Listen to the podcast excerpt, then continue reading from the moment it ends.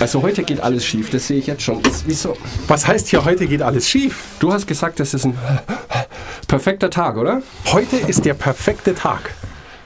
Darf ich dir gratulieren? Vielen Dank, darfst du. Heute ist Weltkindertag. Heute ist Weltkindertag und... Und? Trommelwirbel einspielen.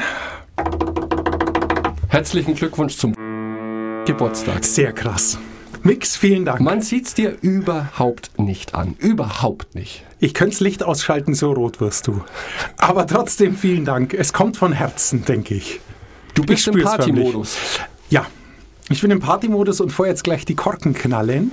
Lass uns schnell eine Sendung aufnehmen. Ah ja, stimmt. Vor allem, ich finde es ja eh toll, dass du da bist an ich diesem auch, Jubeltag. Ich auch. Ich auch. Aber vor allem freue ich mich, dass ich nichts vorbereiten musste, weil du mit einem Thema um die Ecke kommst, das mir sowieso liegt. Gewohnheiten? Ja. Hast du Gewohnheiten? Also ich bin, ich liebe zum Beispiel Geburtstag feiern. Das ist eine Gewohnheit von mir, dass ich jedes, also einmal im Jahr feiere ich ganz schön meinen Geburtstag. Es ist aber ich keine liebe Routine Geburtstagspartys. Nee, nee, ganz im Gegenteil. Okay. Ich verstehe nicht, manche Leute mögen Geburtstage nicht. Und es ist mir ein Rätsel. Also es ist bei mir so, dass ich manchmal am liebsten so einen Rückwärtszählkalender im Wohnzimmer aufhängen würde, wo ich jeden Tag was abstreichen kann, wie lange es noch dauert. Echt? Mhm. Also ich bin Geburtstagen gegenüber, also meinen, eher neutral eingestellt. Okay. Also ich finde sie nicht schlimm, um Gottes Willen. Aber auch nicht jetzt so wie du. Du hüpfst auf dem Stuhl. Das habe ich. Schade, dass man das nicht sehen kann. Er hüpft auf dem Stuhl sitzend. Vor Freude und Glück. Ja? Ach, Und hat so schön. einen kleinen Partyhut auf. Mein Partyhut, hey, der begleitet mich seit vielen Jahren. Du hast jetzt abgelenkt. Hast du Gewohnheiten in Äh. deinem Leben integriert? Also Gewohnheiten hat ja erstmal jeder. Ja? Ja, wir putzen Zähne nach dem Aufstehen Okay. und vorm ins Bett gehen und benutzen Zahnseide. Hoffentlich. Dumm, die dumm. Also wir sagen mal so, wir putzen vier Tage vor wir zur Zahnreinigung müssen Zahnseide Ja. und dann noch zwei Tage danach. Nein, natürlich nicht. Wir putzen jeden zweiten Tag. Dann, das ist ein Deal. Aber nein, ähm, ohne Gewohnheiten können wir nicht leben. Okay. Ist völlig ausgeschlossen. Wir können uns nicht darauf konzentrieren, wie man die Kaffeemaschine einschaltet und Kaffee macht. Und es würde uns völlig überfordern, würden wir nicht viele, viele Dinge, wahrscheinlich viel mehr als wir denken, im Gewohnheitsmodus ausführen, nämlich auch vor allem, weil uns der Gewohnheitsmodus davor bewahrt, zu viel um uns herum wahrzunehmen. Beim Kaffeemaschinen machen da läuft unser Gehirn im Leerlauf und das ist unglaublich wichtig, weil es wird oft genug gefordert am Tag für Dinge, auf die es sich dann wirklich konzentrieren muss, Dinge, die, so, die neu sind oder für die es eine Lösung erarbeiten muss. Aber die meisten oder sehr viele Dinge, die wir tun, ähm, laufen gewohnheitsgemäß ab. Ähm, wir wiederholen sie oft, dass sie zur Routine werden und dadurch werden wir darin immer besser, benötigen immer weniger an kognitiver Leistung, um es auszuführen und äh, tun uns leichter. Also du denkst, Gewohnheiten sind etwas Positives.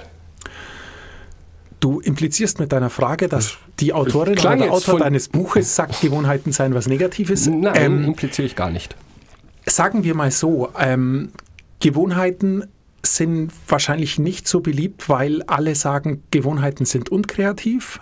Ähm, was ich für, also was natürlich absolut stimmt. Ähm, es ist aber wiederum Unsinn, denn ähm, eine Leitplanke in den Bergen an der Passstraße, die schränkt dich natürlich ein. Aber die schützt dich eben halt auch. Und du musst dich dann darauf konzentrieren, dass du die Fahrbahn nutzt, die dir zur Verfügung steht. Und dich nicht darüber ärgerst, dass du nicht rausfliegen kannst, weil die blöde Leitplanke dich davon abhält.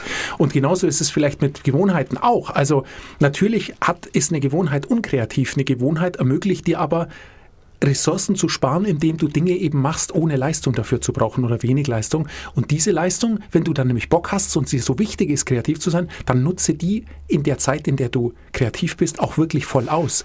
Und lass dich dann nicht ablenken durch Dinge, die du eigentlich in Gewohnheiten packen oder Routinen packen müsstest. Ganz einfach. Ich wollte dich jetzt da nicht auf eine bestimmte Spur bringen, weil das Thema Gewohnheiten klingt erstmal auch für mich sehr langweilig. Und ja, wir haben jetzt gerade drüber gesprochen. Jeder von uns hat Gewohnheiten. Du hast es etwas positiv formuliert, dass uns das hilft, ein bisschen den Kopf auszuschalten und gut zu funktionieren. Es gibt natürlich auch schlechte Gewohnheiten. Die Masterfrage ist aber, worauf ich am Anfang hinaus wollte, ist, hast du Gewohnheiten und kennst du alle deine Gewohnheiten? Denn das ist ein großes Thema dieses Buchs, die 1%-Methode. Und der Autor sagt, dass wir alle natürlich Gewohnheiten haben, aber uns nicht immer bewusst sind, dass wir bestimmte Gewohnheiten haben. Und das ist das Positive. Ja, Zähne putzen, das geht automatisch, müssen wir nicht drüber nachdenken, beziehungsweise können über andere Dinge nachdenken. Das gleiche gilt aber auch für schlechte Angewohnheiten oder Gewohnheiten, die wir haben. Wir sind uns derer gar nicht bewusst. Und er hat ja mit dieser 1%-Methode die grundlegende Idee, die dahinter steckt, ist, dass wir uns gute Gewohnheiten zulegen sollten, indem wir aber nur ganz, ganz winzige Schritte machen, um das zu verbessern. Natürlich, ein Prozent ist eher metaphorisch gemeint, weil du kannst nicht bei jedem sagen, wo ist genau ein Prozent und das mache ich heute besser. Kannst du dich erinnern, nach einem Jahr, wie viel besser oder schlechter wir sind, wenn wir bestimmte Gewohnheiten ein Prozent am Tag ändern? 316 Mal? 37 Mal. Oh. Das war jetzt ein Gedächtnistest. Ich wusste, die Quersumme ist 10. Entschuldigung, okay. Du hast heute Geburtstag, deswegen lasse ich das durchgehen. Gewohnheiten. Er spricht von dem Vier-Stufen-Modell der Gewohnheiten. Eine Gewohnheit ist es nur dann oder kann man bestimmte Verhaltensmuster nur dann nennen, wenn bestimmte vier Punkte vorhanden sind. Und zwar immer. Immer alle vier. Wenn nur drei der folgenden Punkte nicht vorhanden sind, ist es keine Gewohnheit. Okay? Wenn nur eins der folgenden vier nicht vorhanden ist. Oder wenn Was sagte nur, ich? Du hast gesagt, wenn nur drei nicht vorhanden sind. Nee, wenn, nur drei eins- vorhanden sind, genau. Wenn eins nicht vorhanden ist, habe ich verstanden. Entschuldigung, ja. Ah, das ist Fieber, das aus mir spricht. Jede Gewohnheit braucht einen Auslösereiz. Zum Beispiel morgens aufwachen. Zweitens, es muss ein Verlangen nach etwas bestehen. Nach dem Aufwachen zum Beispiel, ich möchte munter werden. Drittens folgt eine Reaktion. Kaffee trinken. Und vierte, ganz wichtig, ist die Belohnung. Das heißt, ich bin munter oder bilde es mir ein, nachdem ich den Kaffee getrunken habe. Du hast mich gut korrigiert. Wenn nur einer dieser Punkte fehlt, ist es keine Gewohnheit und wir müssen gar nicht drüber sprechen. Wir kennen Gewohnheiten vielleicht von Dr. Skinner. Der Mann, der zum Beispiel Ratten trainiert hat, dass sie auf einen bestimmten Hebel drücken müssen, dann kommt Futter oder nicht. Und der hat herausgefunden, dass das auch bei Menschen funktioniert. Du brauchst richtige Belohnungen oder Bestrafungen, damit Menschen lernen. Das Problem bei Skinner ist, er geht nur von externen Auslösern aus. Gewohnheiten kommen aber von uns selber. Das heißt, unsere Gefühle, Emotionen führen auch dazu, dass wir bestimmte Handlungen ausführen und oft gar nicht wissen, dass wir es tun. Ähm, er bringt ein super Beispiel und da war ich echt, habe ich mir gedacht, kann das in unserem Leben auch funktionieren? Er bringt, bringt das Beispiel von British Cycling. Die haben, wie heißt er denn? Im Jahr 2003 Dave Brailsford als Sportdirektor eingestellt, weil britische Rennradfahrer oder Mountainbiker sind quasi nicht existent gewesen auf der internationalen Bühne oder haben irgendwas gewonnen. Und er führte das System der Aggregation marginaler Gewinne ein. Aha. Die Theorie ist ganz einfach. Er hat sich angeschaut, warum sind britische Fahrradfahrer nicht in der Top der Welt vertreten. Und er konnte es gar nicht so richtig greifen, weil die waren alle, okay, sorry, talentiert, haben viel trainiert, gut trainiert, aber irgendwas hat immer gefehlt. Und dann hat er die Theorie aufgestellt und es letztendlich auch umgesetzt, dass theoretisch diese Fahrradfahrer besser werden müssten, wenn wir alles, was nur irgendwie mit Fahrradfahren zu tun hat, in seine Einzelteile zerlegt und darauf zu gucken, dass man da ein Prozent, auch metaphorisch gedacht, verbessert. Also die haben die Fahrräder auseinandergebaut und haben geguckt, was kann ich an der Bremse verbessern, was kann ich an dem Reifen verbessern. Die haben die Hotels angeschaut, in denen die Sportler übernachtet haben bei Wettkämpfen und haben überlegt, wie sieht ein perfektes Sportlerhotel aus? Haben die Temperatur um ein Grad hochgedreht nachts oder um ein Grad runtergedreht? Also komplett experimentiert. Die haben die Kleidung zerschnitten und geguckt, was kann man besser machen. Also auch Dinge, die erstmal offensichtlich nichts mit Fahrradfahren zu tun haben, Ernährung, Kleidung, Unterkunft, Erholung und alles. Das Resultat war, wir wissen es, wer sich ein bisschen für professionelles Fahrradfahren interessiert, Bradley Wiggins hat die Tour de France gewonnen, ähm, Chris Froome hat die Tour de France gewonnen, die sind innerhalb von zehn Jahren viel, viel besser geworden. Was mich da umgetrieben hat, ist, das klingt super und es klingt auch logisch. Aber können wir das im Alltag umsetzen? Ich glaube, es ist sehr schwierig. Denn wir sehen diese Kleinigkeiten in unserem Alltag nicht. Und wenn, dann denken wir, naja, diese Kleinigkeit, was soll das denn? Ja? Die Idee ist aber, dass durch viele Kleinigkeiten jeden Tag im Laufe vieler Jahre etwas passiert, was dich besser machen kann, aber auch schlechter, wenn man das Falsche ändert.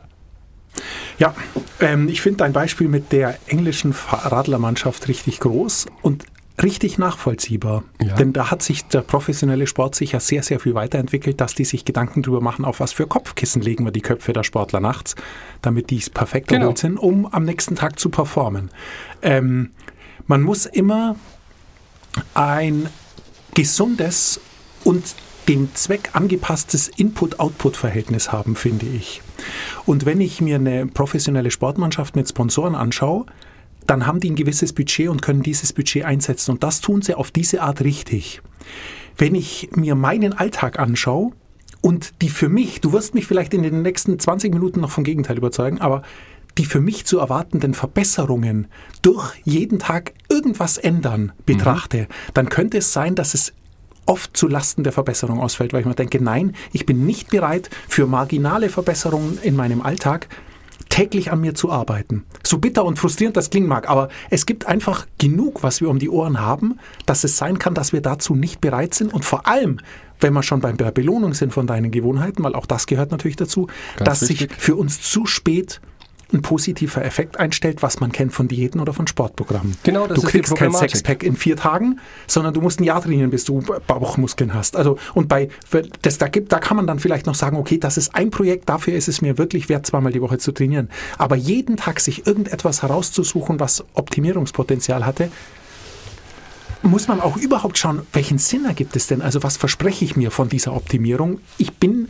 ich bin gespannt, was noch kommt, aber bis jetzt nicke ich es noch nicht ab. Nee, es steckt auch noch keine große Theorie dahinter, sondern du hast völlig recht. In einem professionellen Umfeld ist es natürlich das, was diese Menschen tun sollten, weil sie Geld damit verdienen. Es ist nur ein Beweis dafür, dass es die Kleinigkeiten sind, die, wenn man sie über ganz lange Zeit praktiziert oder verändert, zu einem Erfolg führen. Das ist wie Sparen. Ja, ich lege ein Euro beiseite und nach so und so vielen Jahren. Egal, kennen wir. Und er sagt ja auch, das ist die Problematik in, unser, in unserem Alltagsleben. Erstens sehen wir diese Kleinigkeiten vielleicht nicht. Wir haben gar keinen Kopf dafür, auf irgendwelche Kleinigkeiten zu schauen. Und selbst wenn wir es tun, der Erfolg stellt sich nicht ein. Nicht nach einer Woche, nicht nach zwei Wochen. Und oft schmeißen wir dann das Handtuch, weil wir denken, das hat jetzt gar nichts gebracht, ich kann nach zwei Wochen immer noch nicht Basketball spielen. Er, er nimmt aber den anderen Ansatz zu sagen, wir fokussieren uns auf die falschen Dinge. Ähm, die landläufige Meinung ist ja, und das fand ich mit das Spannendste, dass wenn wir in irgendetwas besser werden möchten oder etwas erreichen möchten, sollten wir uns möglichst konkrete Ziele setzen. Ja, du nickst hier auch, bist dabei. Er sagt, ist nicht schlecht, aber Ziele bringen dich nicht auf den Weg zum Erfolg, sondern Systeme. Wo ist die Problematik? Nimm dir ein Ziel, du möchtest einen Kilimanjaro besteigen. Ja? Dann trainierst du darauf hin. Und du schaffst es wahrscheinlich auch. Was passiert dann? Dann hast du auf dieses Ziel hintrainiert und das war's. Weil du brauchst dieses Ziel vielleicht oder wahrscheinlich nicht noch einmal. Du hast den äh, Kilimanjaro bestiegen, es ist vorbei und du hörst wahrscheinlich wieder auf zu trainieren. Und das ist die Problematik mit Zielen. Die sind gut, damit man die grobe Richtung hat. Wichtig ist aber auch nicht das Erreichen dieses Ziels, sondern dass du deine Systeme so umstellst, dass sie potenziell zum Erreichen eines Ziels beitragen. Darf, ich muss kurz reingrätschen. Du. Sagt er, nicht Also ich, ich, ich schwank zwischen Nicken und Kopfschütteln. Ja. Ähm, mir kommt es jetzt gerade etwas konstruiert vor, weil ich natürlich ein Ziel brauche für meine Motivation. Und Ist auch okay. Um durchzuhalten. Ja. Und auf das Ziel, das ich mir setze, folgt doch ganz automatisch ein System, mit dem ich es zu erreichen versuche. Indem ich, bleiben wir beim Kilimanjaro-Beispiel, indem ich sage, ich laufe jetzt einmal die Woche die Treppen des Olympiatraums rauf und runter. Okay. Und zwar so schnell ich kann. Ich nehme meine Zeit und gucke, ob es besser wird. Oder ich fahre mal in, äh, in, äh, nach Südtirol und steige auf einen sehr hohen Berg, dass ich schauen kann, okay, welchen Einfluss hat die dünnere Luft auf mich. Und so erst erstelle ich mir immer mein Ziel und das Erreichen des Ziels vor Augen, erstelle ich mir ein System, wie ich dieses Ziel erreiche. Also das eine ist ja ganz, also ist ja sehr eng verknüpft mit dem anderen. Ich finde es schwierig zu sagen, ein Ziel braucht man nicht, ihr braucht nur ein gutes System, wie ihr ein Ziel erreichen könntet. Das, Nein, nein. Das System ist wichtiger als das Ziel. Das ist die Kernaussage. Ziele, er sagt ja auch, Ziele sind wichtig, damit du vielleicht Motivation erzeugen kannst und um einen generellen groben, generelle grobe Richtung vorzugeben. Aber fokussier dich nicht zu sehr auf das Ziel. Wichtiger ist das System. Und das hat mich jetzt auch sehr gecached, weil normalerweise liest du in allen Büchern, wenn ihr was erreichen wollt, braucht ihr Ziele. Und je konkreter die Ziele sind, desto besser. Wir kennen das nicht zu sagen, ich möchte mehr Sport machen. Das ist auch ein Ziel, bringt aber nichts, weil das ist zu diffus. Konkretes Ziel wäre, ich gehe jeden zweiten Tag mindestens 30 Minuten laufen. Das ist ein konkretes Ziel. Und damit hast doch dein System schon definiert. Schuhe anziehen, loslaufen, Ja. zweimal die Woche. Also das Ziel gibt ja, das ist so nah am System eigentlich. Also gerade wenn man jetzt von relativ banalen Zielen Ja. ausgeht. Klar, wenn du eine, eine Rakete bauen möchtest, dann reicht es nicht aus, dann brauchst du ein System und auch, aber du, Äh, du meinst, ich verhaspel mich jetzt etwas, Nein, aber nein. irgendwie, mir, mir erschließt sich's noch nicht ganz. Also Wir müssen natürlich auch bedenken, das klingt jetzt ein bisschen sarkastisch. Das ist ein Mann, der ein Buch geschrieben hat und der braucht ein System, um dieses Buch zu verkaufen. Eine Theorie, okay? Ich finde es aber ganz spannend, das mal von dieser Warte aus zu betrachten. Denn dieses Ziele setzen, wir wissen es, wir haben in dieser Sendung schon so oft drüber gesprochen, funktioniert nicht immer. Behalte es nur mal im Hinterkopf, ich werde es nicht mehr groß aussprechen. Neujahrsvorsätze. Ja? Wir wissen, dass sich ein Ziel setzen okay ist, aber es funktioniert nicht immer gut. Nicht bei allen, nicht immer. Äh, Problem Nummer eins, sagt er. Gewinner und Verlierer haben das gleiche Ziel. Die gehen beide mit den gleichen Vorsätzen, zum Beispiel ein Fußballspiel zu gewinnen, rein. Die haben die gleichen Ziele, aber nur einer kann das Ziel erreichen. Ja? Ergibt Sinn, oder? Das nennt er, oder die Wissenschaft, Survivorship Bias. Wir konzentrieren uns eigentlich immer nur auf die Gewinner und finden dann Gründe, warum sie gewonnen haben. Und oft hört man, das auch in Sportreportagen, äh, wie nennen die das? Nicht Attitude, sondern die Mentalität. Ich glaube aber, jeder Profispieler, der aufs Feld geht, hat kein Mentalitätsproblem, oder? Kann ich mir ich nicht nicht. vorstellen. Genau. Also Problem Nummer eins ist, Gewinner und Verlierer haben die gleichen Ziele. Deswegen reichen Ziele nicht. Problem Nummer zwei, das Erreichen eines Ziels ist nur eine vorübergehende Veränderung. Und das finde ich ein super Beispiel. Äh, Wohnung aufräumen. Ich nehme mir fürs Wochenende vor, ich räume meine Wohnung auf und mache die mal richtig sauber. Von oben bis unten putzen. Tja, dann habe ich das gemacht. Wenn ich aber kein System habe, dass diese Wohnung immer schön ist, werde ich dieses gleiche Ziel mir, sagen wir mal, zwei Wochen später wieder setzen müssen und anfangen.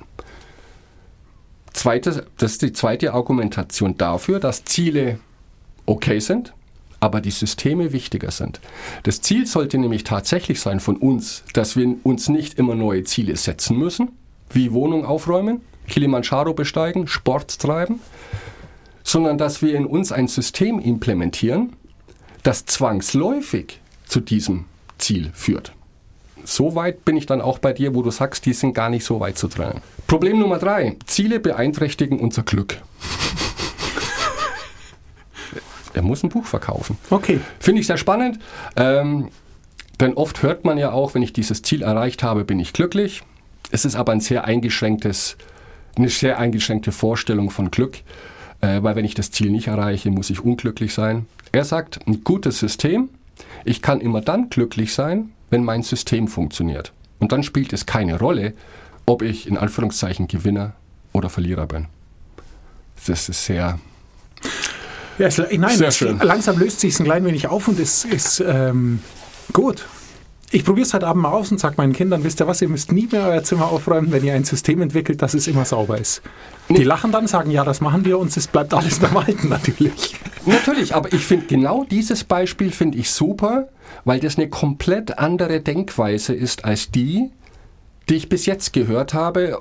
Natürlich hat er recht. Er hat recht. Nein, es ist auch, dies, dieses Zimmeraufräumbeispiel ist fantastisch. Ja. Und deswegen, Leute, wir sollten natürlich Ziele haben, aber wir sollten eher daran arbeiten, Systeme in unser tägliches Leben einzubauen, nämlich positive Gewohnheiten, die uns von ganz allein quasi dahin bringen, wo wir hinkommen wollen. Und zwar, und das ist natürlich das Verkaufsargument, mit minimalen Änderungen.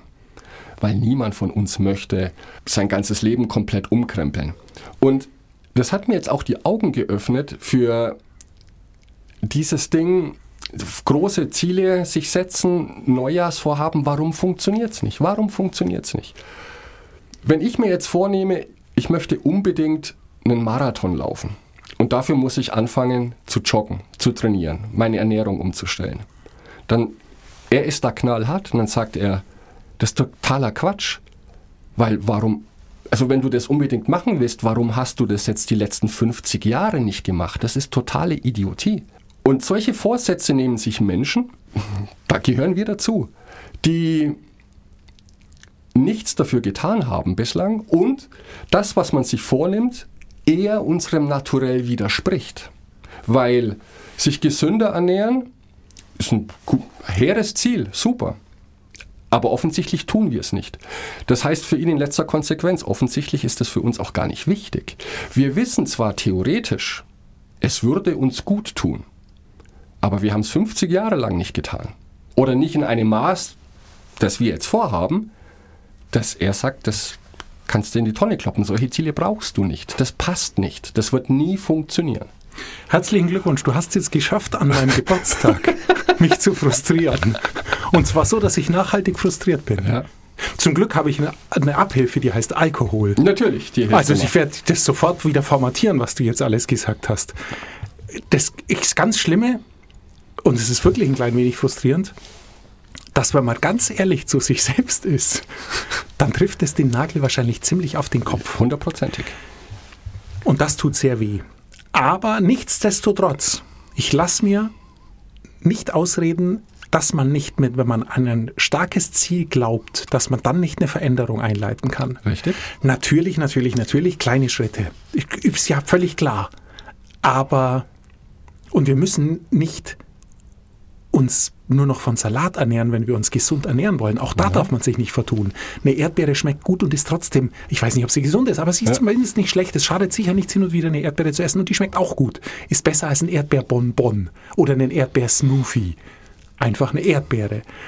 Ähm, also man muss dann auch die Kirche im Dorf lassen und kann eben mit Kleinigkeiten was verändern. Aber ich bin mir trotzdem sicher, dass man als vernunftbegabter Mensch auch eine Gewohnheit, die man, die jetzt sozusagen äh, negativ besetzt ist, bei sich selbst ändern kann, wenn man irgendwann mal an einen Punkt kommt und sagt, hey, ich bin nicht zufrieden, wie es läuft, jetzt möchte ich etwas ändern. Ich hatte bis jetzt vielleicht nicht das Bedürfnis, weil ich bis jetzt nicht gemerkt habe, wie schlecht mir etwas tut oder wie sehr es mir schadet oder Das wie sehr viel besser Punkt. oder anders ich Ja. es mir vorstellen kann. Aber dann ist es schon möglich. Nichtsdestotrotz stimmt es natürlich, wenn es wirklich so ein großes Ziel ist. Wieso müssen wir dann viele Jahre darauf warten, bis wir dann am Jahreswechsel sagen, so, jetzt ist es soweit. Aber jetzt esse ich eine Erdbeere pro Tag. Das ist natürlich von ihm sehr provokant und ich habe es noch ein bisschen überspitzter dargestellt. Natürlich sagt er, und das ist der große zweite Teil dieses Buches, er gibt uns jetzt einen Leitfaden an die Hand, wie wir Ziele erreichen mhm, und wie wir Gewohnheiten implementieren in unser Leben, die uns dahin führen. Zum Schluss nur noch drei Punkte, weil da lohnt sich wirklich definitiv intensiver drüber zu sprechen und das machen wir dann nächste Woche.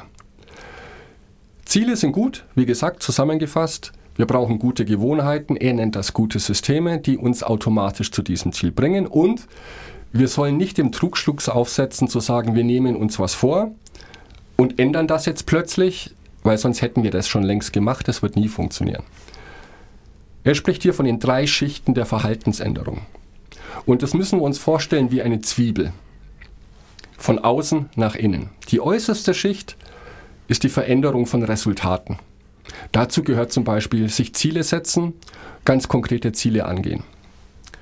Die zweite Schicht innen ist die Veränderung der Prozesse, was er ganz schwer propagiert. Wir sollten andere Systeme installieren, um die äußere Schale zu erreichen. Und jetzt kommt der Hammer. Deswegen vielleicht ganz gut für den Geburtstag. Die dritte und tiefste Ebene ist die Veränderung der Identität. Und er sagt, da sollten wir beginnen, um gute Gewohnheiten zu implementieren, um bestimmte Ziele zu erreichen. Denn letztendlich läuft es darauf hinaus, dass wir unsere Identität ändern müssen. Wenn sich jetzt jemand, der noch nie in seinem Leben Sport gemacht hat, wohl wissend, weil sein Arzt ihm das vielleicht auch geraten hat, seine Freunde, Junge, du musst irgendetwas für deine Gesundheit tun. Tut er sich nicht nur deswegen damit schwer, weil das für ihn ein komplett neues Leben ist, der Knackpunkt ist, er sieht sich nicht als Sportler bislang. Und das ist der große Ansatzpunkt von ihm zu sagen, Leute, überlegt euch erstmal, was für Menschen wollt ihr sein, wie wollt ihr wahrgenommen werden, wohin wollt ihr. Dann sollten wir daran arbeiten, diesen Mind-Switch hinzubekommen. Weil du kennst Menschen, die sagen, ich bin halt so. Ja, ich komme halt immer zu spät. Für die Menschen wird es immer schwer sein, sich eine neue Gewohnheit draufzuschaufeln, dass sie pünktlich sind. Weil sie sich selber nicht als pünktlichen Menschen sehen. Deswegen werden wir nächste Woche beginnen, deine Identität zu ändern, Chris. Endlich! Aus, das habe ich mir zu deinem ah, Geburtstag gewünscht. Ist das schön. Aus meiner profanen Christian Huber-Identität wird eine super Geheimagenten-Identität. Richtig. Du darfst dir wünschen, was du möchtest. Es ist soweit. Ich ziehe nächste Woche meinen Bond-Pulli an. Den habe ich bis. Ja, doch, habe ich schon mal gesehen. Ja. Ein einziges Mal. Ein, ja. Nächste Woche ist es wieder soweit. Obwohl es heute ein guter Tag wäre für einen Bond-Pulli. Stimmt. Vielleicht später. Also überleg dir bis nächste Woche, wer du sein möchtest und ich mach dich zu diesem Menschen. Da kannst du dich aber auch was gefasst machen, du liebe Scheiße. Jetzt bin ich der Dr. Nix. Chris, ich wünsche dir ein Wahnsinns Geburtstagsfest heute. Vielen Dank. Lass dich auf Händen tragen. Huldigen natürlich, aber das lässt du sowieso immer jeden Tag, oder? Nein, nein, nein, nein. nein. Aber heute besonders, natürlich. Gut. Bis nächste Woche. Bis nächste Woche.